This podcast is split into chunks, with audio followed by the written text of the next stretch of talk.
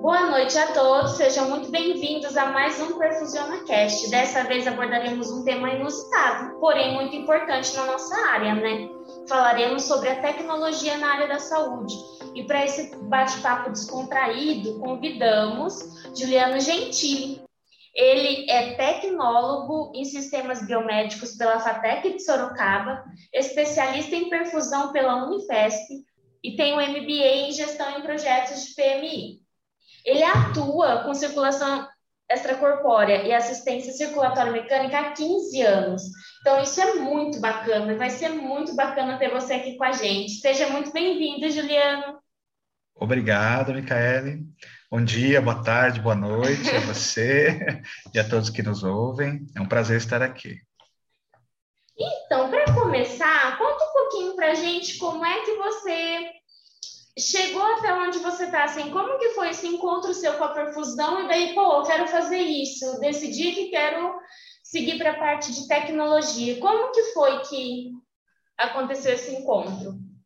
Pois não. É, esse encontro ele não foi mera casualidade, tá? É, de certa forma, é, posso dizer que é, houve um, assim, eu, eu tive um certo preparo, porque dentro de casa eu já tinha uma inclinação para a área de equipamentos médicos, uma vez que o meu pai ele já atua nesse ramo ou já atuava nesse ramo, né, quando eu estava na época de escolher, né, para que a minha graduação, né, eu estava naquela decisão para que lado que eu iria seguir. Meu pai, naquela altura, a gente está falando de 20 anos atrás, naquela altura ele já tinha uma carreira dentro da área de equipamentos médicos hospitalares, e ele uh, tinha ele compartilhava muita experiência comigo e por influência né uh, então assim essa vivência dentro de casa de dia a dia eu optei pela área uh, de tecnologia em aparelhos médicos hospitalares mais especificamente sistemas né biomédicos que é uma, a gente está falando de um conceito mais amplo até uhum. e naquela altura eu já eu já escolhi a graduação pensando na circulação extracorpórea, porque ah. era a área é, de atuação uh, do meu pai, né, que começou lá nos anos, finalzinho dos anos 70, começo dos anos 80. Então, a gente está falando de, de um pouquinho de história também, tá? Não, mas é muito bacana, porque assim, não é algo que a gente vê to tem todos os dias, né? Tem acesso todos os dias. É, é. E como que era esse, esse, Como que você faz, assim, o seu dia a dia? Como que é um pouquinho do seu dia a dia, para a gente poder ter conhecimento do, da sua rotina?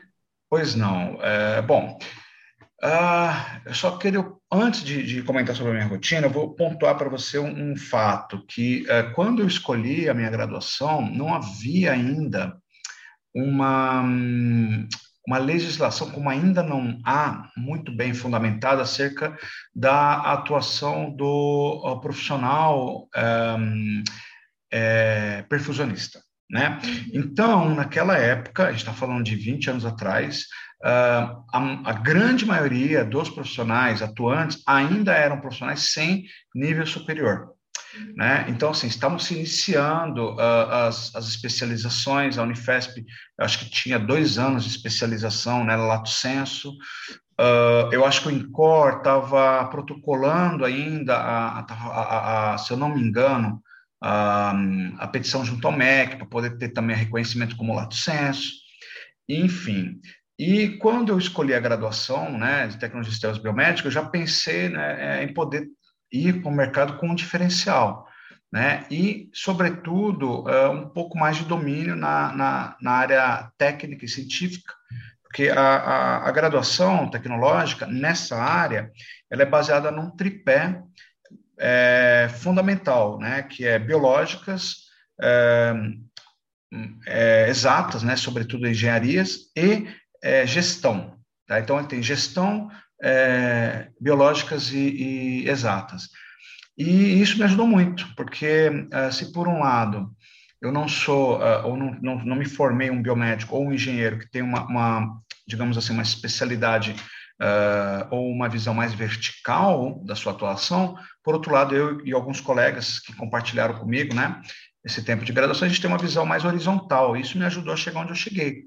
Né? É, hoje eu atuo muito é, na área de educação continuada, dentro da companhia, trazendo boas práticas, é, trabalho muito com processos, né, desenvolvo processos dentro da companhia, né, e ah, na parte de legislação e registro de produto no Brasil. Então, então a minha atuação, ela, ela, ela permeia muito essas, essas áreas de gestão, né, por assim uhum. dizer, aplicação e é, a parte regulatória, tá?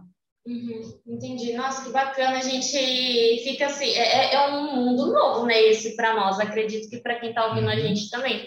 Porque eles, é, a gente não tem tantas pessoas falando disso abertamente, né? Não tem, eu acredito que não é um, não é um ramo assim que, que tenha bastante é, pessoas atuando, né? Ele é um ramo mais fechado, de mais difícil acesso, ou para você não, assim, não, não foi tão... É, não, é, é, nicho, é um nicho, né? evidentemente. É, é, veja, a, a, a circulação corpórea já viveu, digamos, a, a sua era de ouro, talvez ali nos anos 90, onde a demanda pela cirurgia cardiovascular sob é, visão direta era muito mais muito maior, muito mais alta do que é hoje. Hoje a gente tem a cirurgia cardiovascular é, sob visão direta, competindo com os procedimentos minimamente invasivos e os procedimentos de hemodinâmica. Uhum. Então, isso, de certa forma, é, bem como a, regula a, regulação, diminuíram um pouco a atuação. Então, muitos profissionais acabam indo para a indústria uh, ou para o comércio, né, atuando como vendedores técnicos ou como analistas ou desenvolvedores de produto. Tá? Então, não só um tecnólogo de sistemas biomédicos, mas um biomédico perfusionista, um enfermeiro perfusionista que eventualmente não encontre uh, espaço ou equipes para atuar, eles acabam uh, vindo para a área mais de consultoria e assessoria científica, né? atuando mais do lado da indústria, uh, que continua né, desenvolvendo soluções, produtos e tecnologias. Tá? Então, a gente, cada vez mais, a gente está lidando com os extremos na, na, na medicina, na, na, cirurgia cardiovascular em especial. Ou a gente lida com uh, procedimentos minimamente invasivos, ou a gente lida com procedimentos super invasivos, como, por exemplo, a ECMO ou os, dispositivos de assistência ventricular, né, os DAV. É, então, a gente é, é substituição de órgão ou mínimo acesso. Então, o perfusionista ele, ele tem que estar muito atento. O profissional biomédico, por exemplo, que pretende é, é, ir né, para a perfusão, ele tem que estar muito atento a essa dinâmica, né, que a gente já não está mais na era de ouro da circulação corpórea, já passou um pouco, embora hoje nós tenhamos muito mais recursos, segurança e eficácia do que já foi. É, né? Sim, com certeza. A gente tem mais, é, é mais certeza que, assim, você, como um bom profissional, consegue realizar um procedimento que, por mais que seja invasivo, vai trazer uma melhora para o paciente. Então, é, é legal, assim, é, é, bem difícil, eu acho, é uma área, assim, bem difícil essa de... A sua área, assim, de, de seguir esse ramo de tecnologia, eu acho bem mais complicado, acho incrível, mas eu, eu acho bem mais complicado, porque você tem que estar com a mente totalmente aberta a tudo que está acontecendo e ter uma visão assim, não só do que está acontecendo aqui, mas de um, uma visão futura de que ah, eu posso lançar isso mais para frente, mas será que ele vai ter o retorno que eu preciso que tenha? Será que vai ser benéfico para o paciente? Então, assim, é, é uma gama de coisas que tem que pensar que daí fica bem mais difícil de estar tá lidando. E na empresa é, que verdade. você você trabalha, você acha que essa é, é, você conseguiu se adaptar a essa, essa a toda essa gestão, essa forma de, de pensar lá na frente, de ver como que vai lançar o produto? Sim, é, bom, porque isso só aconteceu porque quando eu migrei da assistência, né, ou do serviço assistencial para o, o, a área para a indústria, para a área técnica, né? É, isso teve também para mim uma mudança de visão, né? Eu passei a incorporar mais o marketing e, e, as noções e fundamentos de marketing dentro da minha atuação. Então, antes eu visava somente o procedimento, as boas práticas relacionadas ao procedimento. Hoje não, eu tenho que ter uma visão mais ampla, eu preciso entender qual é a, quais são as ferramentas é, no mercado disponíveis para viabilizar determinado produto ou serviço tá? E, e, sobretudo, porque a gente lida com produto para saúde. Produto para saúde é uh, extremamente complexo, no, uma vez que uh, se trata de uh, produto regulado, tem, uma, tem a Anvisa, tá? ou FDA, não importa, a gente tem uma agência reguladora que determina as diretrizes de como um produto pode ser, por exemplo, importado, ou registrado, importado, armazenado, distribuído. Então, por aí, né, você percebe que a gente não pode ter a, a, uma atuação tão simplória. A gente precisa realmente entender dentro de, vamos dizer, de uma de um ciclo de vida, como que determinado produto vai se comportar. Às vezes a gente pode estar diante de, de uma tecnologia altamente benéfica, mas que do ponto de vista regulatório não consegue atender os requisitos da agência, a gente não consegue é, implementar esse produto no país, seja de origem nacional ou importado, ou às vezes a gente tem um produto que nem é tão assim eficaz, mas ele tem um processo regulatório simples, ele está no mercado, é, enfim, e está sendo utilizado e a gente está tentando buscar novas soluções. Então, só para você ter uma ideia, é, passa um pouco por aí, tá? Por, por uma visão, sobretudo, de, de, ou melhor, baseada em fundamento de marketing, né? fundamento é, de, de é, é, de produto, né, de ciclo de vida de produto.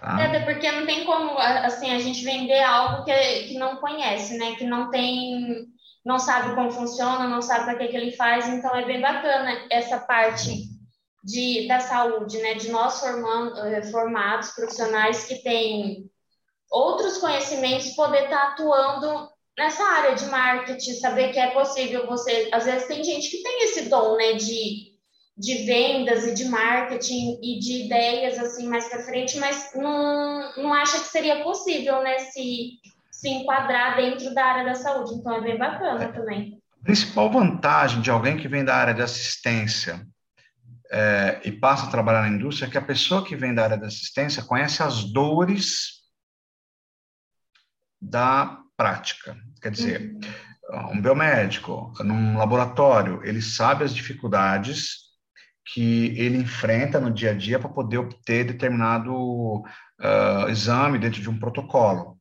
Um perfusionista, idem. Ele sabe as dificuldades que ele encontra para poder é, aplicar um determinado uh, protocolo, procedimento. Uhum. Então, quando ele vem para a indústria, ele já vem com uma visão muito prática.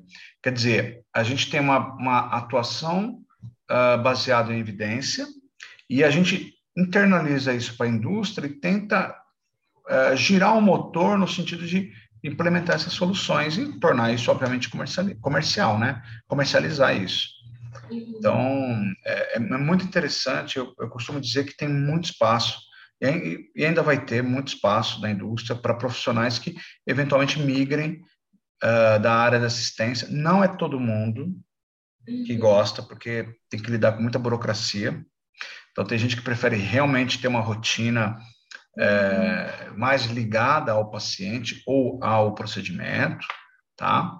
Mas é bastante recompensador também, atuar nesse, do lado de cá, né? Por assim dizer. Uhum. Porque se você é, fazendo, é, atuando desse lado, a gente consegue ter o um produto mais rápido ou, ou, consegue ter um produto que seria mais benéfico para o paciente do lado de cá. Então, assim, é Exato. é uma via de mão dupla, um ajuda o outro. Então, e quem está ganhando sempre vai ser o paciente. Isso é incrível. Sim, não tem.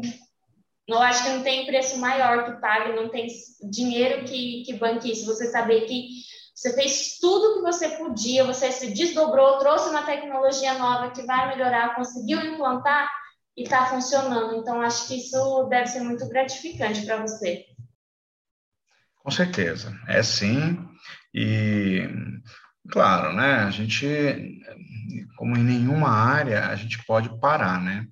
A gente tem que continuar é, se capacitando, tem que continuar estudando, né? E buscando fontes cada vez mais é, atualizadas, tá? Essa é a verdade. E tudo isso é muito estimulante, né? Isso é bastante é, prazeroso. No final do dia, eu acho que o resultado é, é posso dizer resumidamente que é, é muito prazeroso, com certeza. É, você falou né, sobre a criação de novos produtos. Você, é, para esse ano, você acha assim que vai ter é, alguma grande diferença na, em algum produto novo que vá, que possa estar tá surgindo ou que vá trazer às vezes uma mudança? Vamos supor, é, ah, ele ele estava desse jeito, mas a gente conseguiu trazer um melhor para melhorar aquela funcionalidade que tinha antes. Você acha que Bom, uh, a verdade é que hoje em dia a, a, tecnologia médica ela não consegue ser tão disruptiva como ela já foi. Uhum. Quer dizer, lembra que eu comentei? Nós atuamos no mercado regulado, uhum. então a gente uhum. não consegue é, de uma startup é, rapidamente do dia para a noite trazer soluções que sejam necessárias, porque existe uma série de etapas regulatórias que precisam ser atendidas antes de colocar um produto no mercado, tá? Uh, mas há bastante é, é, trabalho, bastante estudo em andamento, e, e não estudo acadêmico propriamente, mas estudo de viabilidade de produtos, tá? É, eu chamo atenção para os sistemas de é, termografia e hum, os sistemas de que utilizam, né, é, temperatura, hipotermia ou normotermia para tratamento de pacientes pós-choque, uh, trauma e parada cardiorrespiratória, tá? É, isso realmente está sendo bem interessante. Outra uh, tecnologia que está assim despontando são os sistemas extracorpóreos, né? Porque é, a gente tinha, a gente, assim, é, até os anos 90, até o final dos anos 90, depois da computação, da informática, só havia um tipo de tecnologia que havia é, tido uma evolução tão rápida é, em pouco tempo, e era justamente a circulação extracorpórea, que ela evoluiu em 40, 50 anos de maneira assim, é, praticamente é, quase exponencial, vamos dizer assim. E é, ela teve uma parada, né? Esses últimos anos deu uma freada. Muitas empresas desenvolvedoras eh, acabaram sendo compradas ou fecharam as portas e teve, como eu disse, pouco espaço para startups.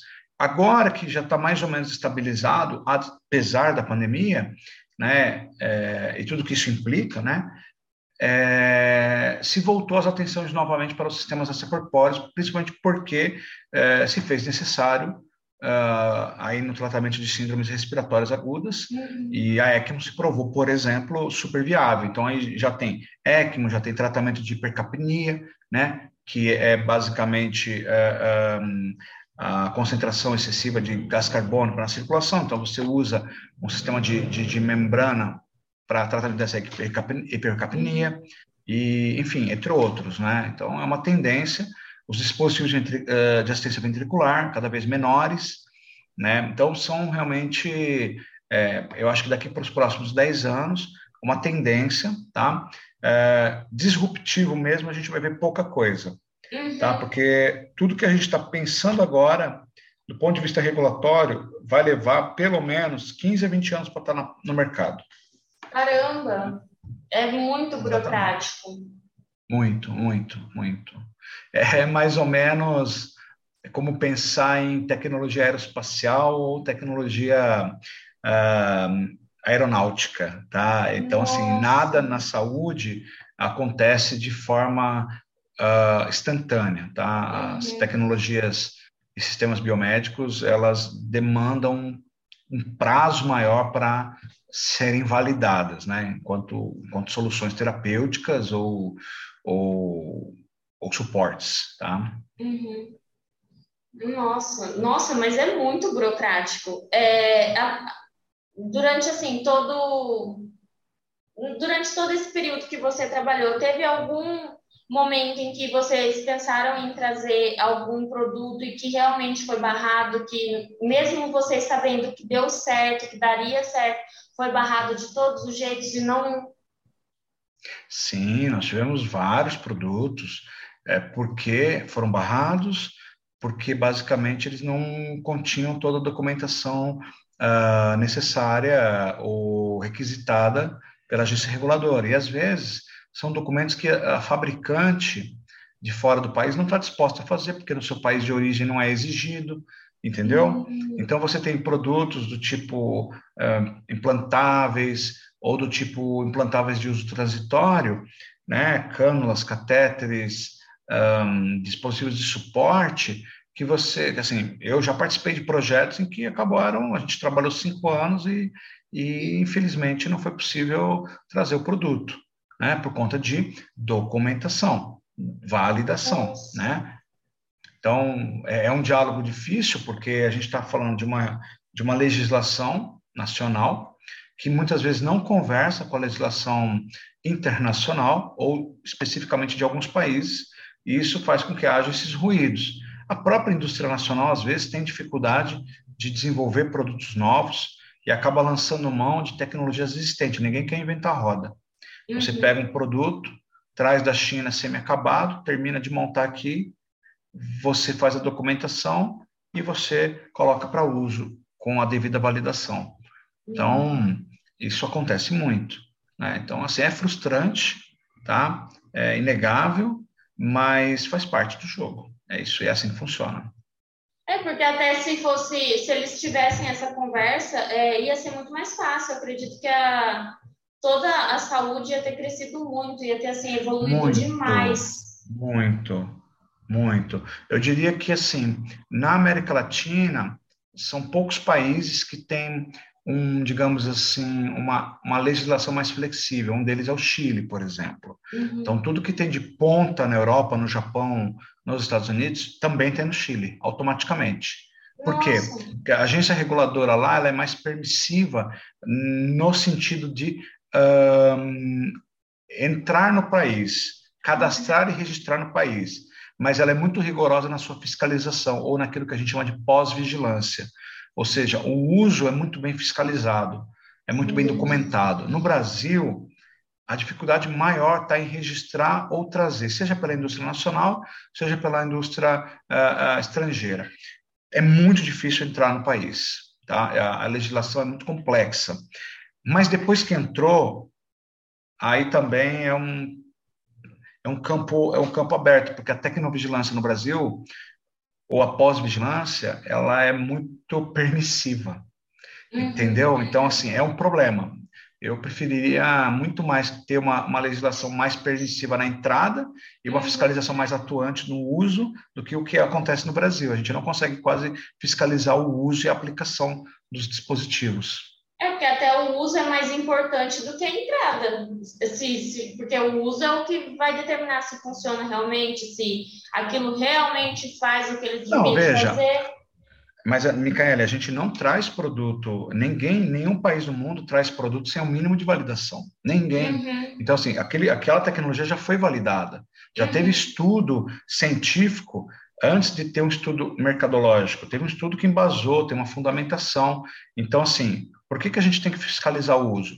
Para evitar eventos adversos, por mau uso, por má indicação, por problemas outros que às vezes nem, nem tange só a tecnologia, né? É, e isso no Brasil é que é que é onde peca, porque é super complicado entrar, a legislação é super ortodoxa, super realmente difícil, mas depois que entra, se um produto ele apresenta algum desvio de qualidade, é muito difícil realmente provar que o produto tem um desvio de qualidade, porque são tantas, é, são tantas variáveis.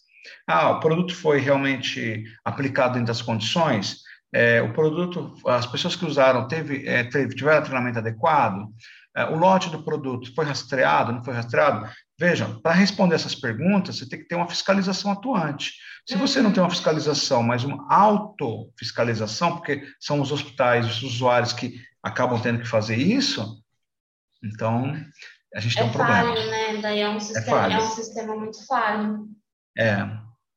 Entendeu? É, não, sim, entendi. É, e para, assim, quem, vamos supor, quem está desejando entrar nessa área, de seguir uhum. essa, essa parte da tecnologia e desses sistemas, o que, que você recomenda para essas pessoas, para esses alunos Legal. que estão ouvindo a gente hoje? É, eu recomendo fortemente que se é, é, que procurem que para esses que, que, desejam ir para a área de tecnologia é, que procurem estudar e ler a respeito, tá? É, hoje existem especializações é, no Brasil, em São Paulo especificamente, eu acho que é até mais rica nesse sentido, uhum. tá? Então, você tem faculdades é, públicas como a FATEC, a Unesp, a própria Unifesp, que tem algumas especializações, é, eu estou falando especificamente de lato senso, né? Uhum. É, tem alguns MBAs direcionados, né? O, já um pouco mais específico, mas que a, a gente aprende bastante sobre gestão, você tem a parte de engenharia clínica, né, que, por exemplo, o Einstein tem uma tradição muito, muito grande e forma todo ano especialistas em engenharia clínica na sua faculdade, né? É, a engenharia biomédica, com as suas especializações também, né? Porque isso dá ao formado, formando na área de saúde, uma visão mais ampla sobre tecnologia. Agora, tecnologia aplicada é, não é o mesmo que graduação. Né? Tecnologia uhum. aplicada, é, eu acho que é uma visão mais de especialista. Então, qualquer pessoa formada que tenha uma atualização, tenha um grau de capacitação e, e uma certa continuidade, pode e deve buscar, se, assim se interessar, é, cursos e especializações que visam a tecnologia aplicada, que isso é o que realmente faz a diferença. Porque na graduação, eu conheço muitos colegas que acabam começar uma segunda graduação, terceira graduação. A verdade é que, hum, se você tem realmente o desejo de estudar, é opinião, tá? Agora é uma questão uhum. de opinião. Eu acho que super vale a pena. Agora, se você está pensando em carreira, acho pouco, pouco efetivo, tá? Porque uhum.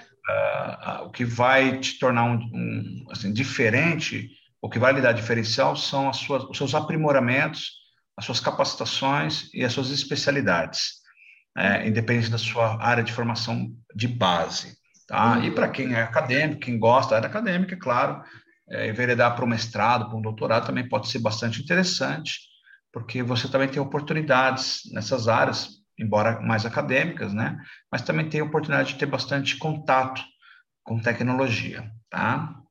Eu achei muito interessante, assim, esse, essa abordagem, porque eu sempre fico entre exatas, não tanto, porque eu já não gosto muito, eu tenho que, uhum. eu luto com ela todos os dias contra a minha uhum. vontade, mas a parte de gestão eu acho muito bacana, porque eu, eu pensei já em algumas vezes seguir a área de gestão e tudo mais, que eu acho que é, faz parte. Se você, se você não sabe gerenciar é, aquilo ali, aquele, todo aquele. Como fala? Todo aquele sistema, é, todo aquele, a, a, tudo que acontece dentro do centro cirúrgico. Então, assim, eu acho que gestão é algo que todo mundo devia fazer, porque ajuda muito, tanto na hora do, do pega, né, do, do vamos ver, do dia a dia, quanto para quando para futuro casos também se desejar seguir. É, agora, exatas, o povo tem que gostar bastante de exatas, hein? E esse tripé que você comentou, de biologia, de biológicas, gestão e exatas, uhum.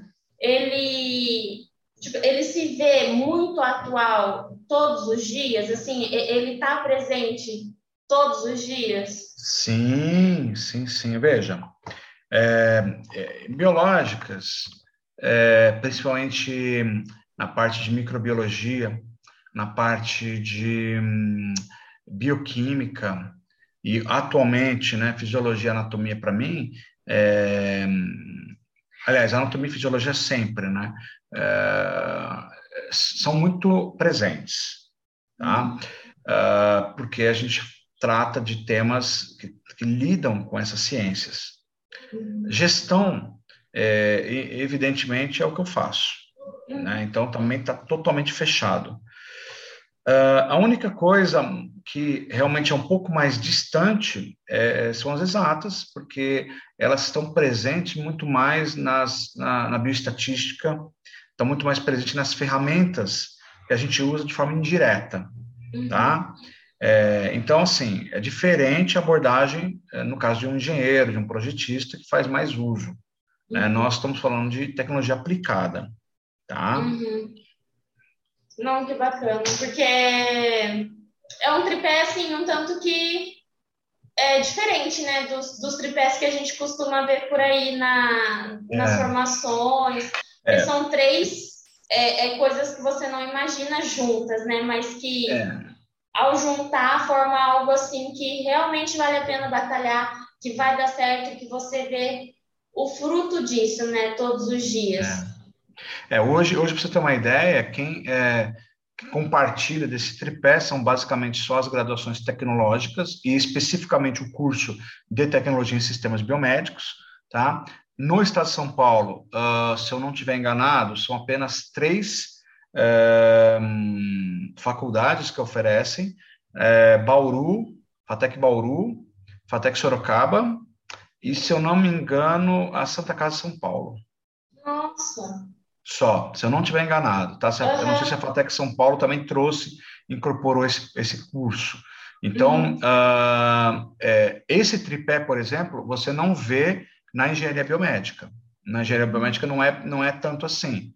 Tem um peso muito, muito maior de exatas, um pouco de biológicas, né? tem que ter o, o básico e gestão zero. Assim, você não, não sai de lá para fazer gestão, né? uhum. né? porque não é objetivo. Tá? Mas está tudo mudando também, né?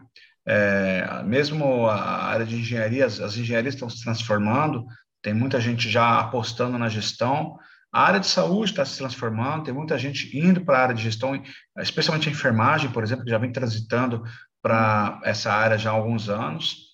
Então, inevitavelmente, isso vai ser uma tendência também para essas áreas, para engenharias, até para a própria biomedicina, isso vai acabar uhum. acontecendo, a gente falar mais de gestão. Ai, que bacana. Nossa, que bacana. Eu espero que até eu, até um futuro não muito distante, eu consiga pegar e estudar mais sobre isso, porque eu acho muito bacana essa parte de gestão voltada para a área da saúde. Acho que precisa mesmo, igual você está dizendo, precisa de mais pessoas que, que saibam é, direcionar todas as outras e que saibam ter uma visão de futuro ampla né, do que do está acontecendo. Então, espero ver você lá no congresso, porque se Deus quiser eu vou. Muito vou estar lá, vou representar a Limp lá no congresso.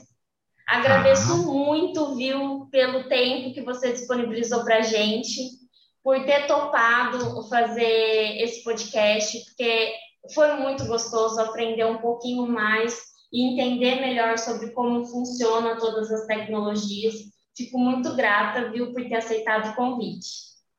Eu que agradeço, Micael. Foi um prazer. É, peço desculpas, é, a gente não ter conseguido fazer antes, né? A gente, né, você fez o um convite há um tempo atrás e a gente acabou não, não conseguindo conciliar hoje. Hoje deu certo, né? Eu ah, ainda bem que hoje deu certo. Fiquei feliz também. Agradeço, espero que é, esse nosso bate-papo também possa ter sido de algum auxílio, de alguma ajuda para as pessoas que estão aí né, buscando uh, uma continuidade para a carreira, uma nova graduação, enfim, tá bom? Obrigadão, viu? Fica com Deus, Não, até o próximo encontro. E eu vou, vou, postar nas redes sociais. Todo mundo que eu entrevistei que estiver lá no congresso, eu vou sair postando todo mundo. Oba! vai ser um prazer conhecer vocês pessoalmente, viu? Legal, igualmente, vai ser um prazer, com certeza, Micaele. Muito obrigado, viu? Imagina, tchau, tchau, viu? Fica tchau, com tchau. Deus. Obrigada. Fica com Deus. Obrigado.